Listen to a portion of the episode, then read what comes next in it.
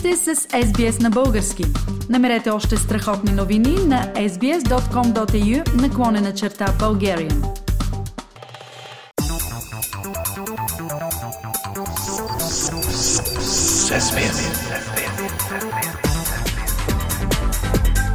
Акценти на седмицата. Пламен, в сряда тази седмица заработи новото Народно събрание. На къде сочат първите решения? Ако съдим по първия ден, нещата не изглеждат розови.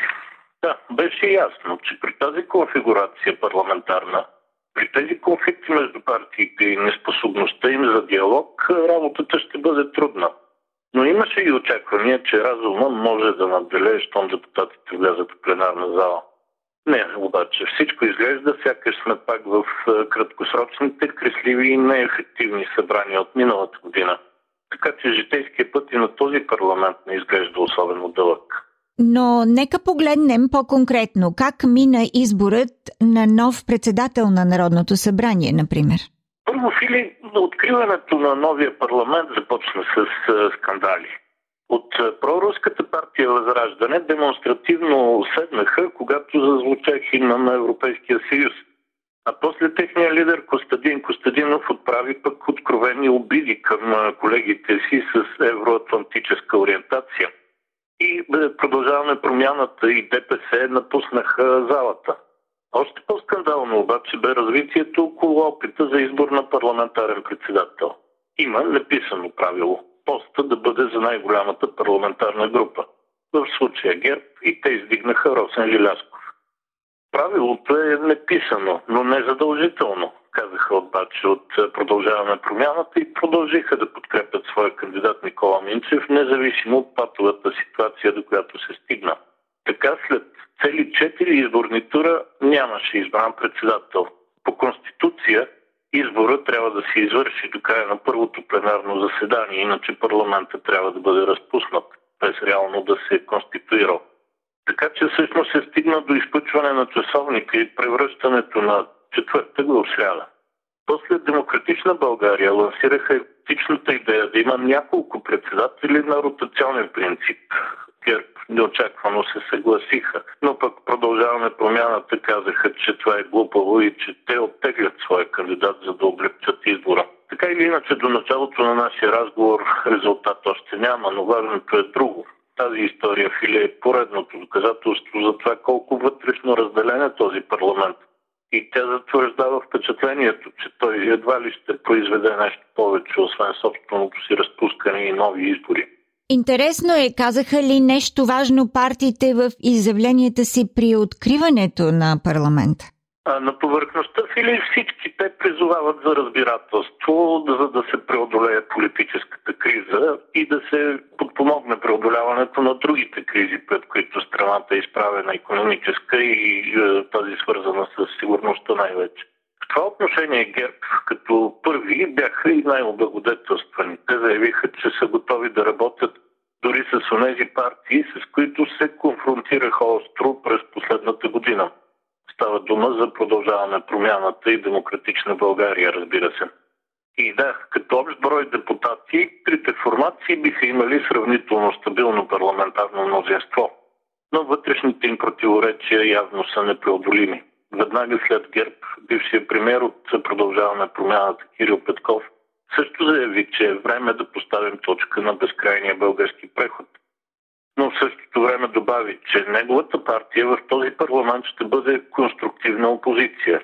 Тоест, той потвърди заявеното вече доста пъти намерение продължава на промяната да не влиза в никакво по-тясно сътрудничество с ГЕРБ. Пламен, преди да продължим с другите партии, нека да изясним. Ако оставим на страни чисто междуличностните напрежения, има ли системен проблем между ГЕРБ и продължаваме промяната? А има фили, макар за мен той да е леко неразбираем. Когато неодавна ГЕРБ предложиха да се работи по създаване на правителство с ясни евроатлантически цели, Кирил Петков заяви, няма участваме в евроатлантическа коалиция с риск от корупция. Подобни изказвания се чуха и от други силни хора в Продължаваме промяната, като Асен Василев и Даниел Лорер. Но продължаваме промяната винаги са се позиционирали против корупцията и винаги са сочили за основен не носител точно ГЕРБ. Какво те смущава тук? Смущаваме факта, че както често става в България, май пак сме готови да изхвърлим бебето от коритото преди да го изкъпем. Тук правим закони не заради правилата, а заради изключенията. Ако в една партия има крадец, цялата партия обявяваме за крадлива. Ако в селото има един идиот, съседните села викат това е селото на идиотите. И така нататък. Тъй в случая всички сме наясно, че щом говорим за политика, риск от корупция, както казва Кирил Петков, винаги има.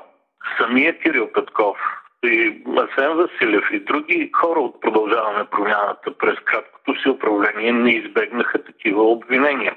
Какво да кажем пък за техния минал и евентуален бъдещ партньор в Българската социалистическа партия, които са доказан вдъхновител и основен носител на корупцията през годините? А те се държат, сякаш само ГЕРБ носят заплаха от корупция. И сякаш не би било по-лесно нещата да се контролират отвътре, а не отвън, чрез неясни и слаби политически инструменти. Добре, Пламен, значи за сега изглежда отпада възможността ГЕРБ да реализира първия мандат в сътрудничество с Продължаваме промяната, а вероятно и с Демократична България. Какво остава тогава за ГЕРБ като опция? Движението за права и свободи ли? Само с депутатите от Движението за права и свободи мнозинство не може да бъде създадено.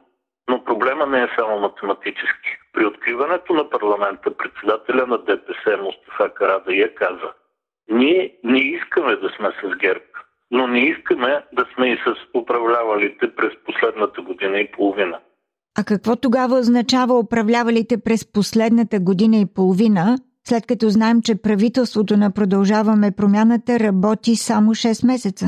Това значи, че освен с продължаваме промяната, ДПС е в открита конфронтация и с президента Румен Радев, чието служебни кабинети всъщност управляват през повечето време.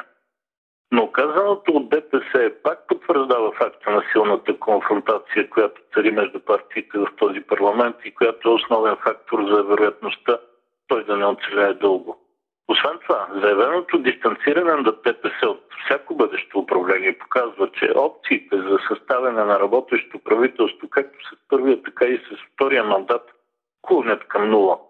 Защо някои наблюдатели тук все още смятат, че това може по някакъв начин да стане чрез третия мандат, ми е напълно неясно. Подобна възможност, поне в момента, за мен изглежда неоправдано оптимистична, да не кажа напълно иллюзорна. Това бяха политически акценти на седмицата с Пламен Асенов. Харесайте, споделете, коментирайте. Следете SBS на български във Facebook.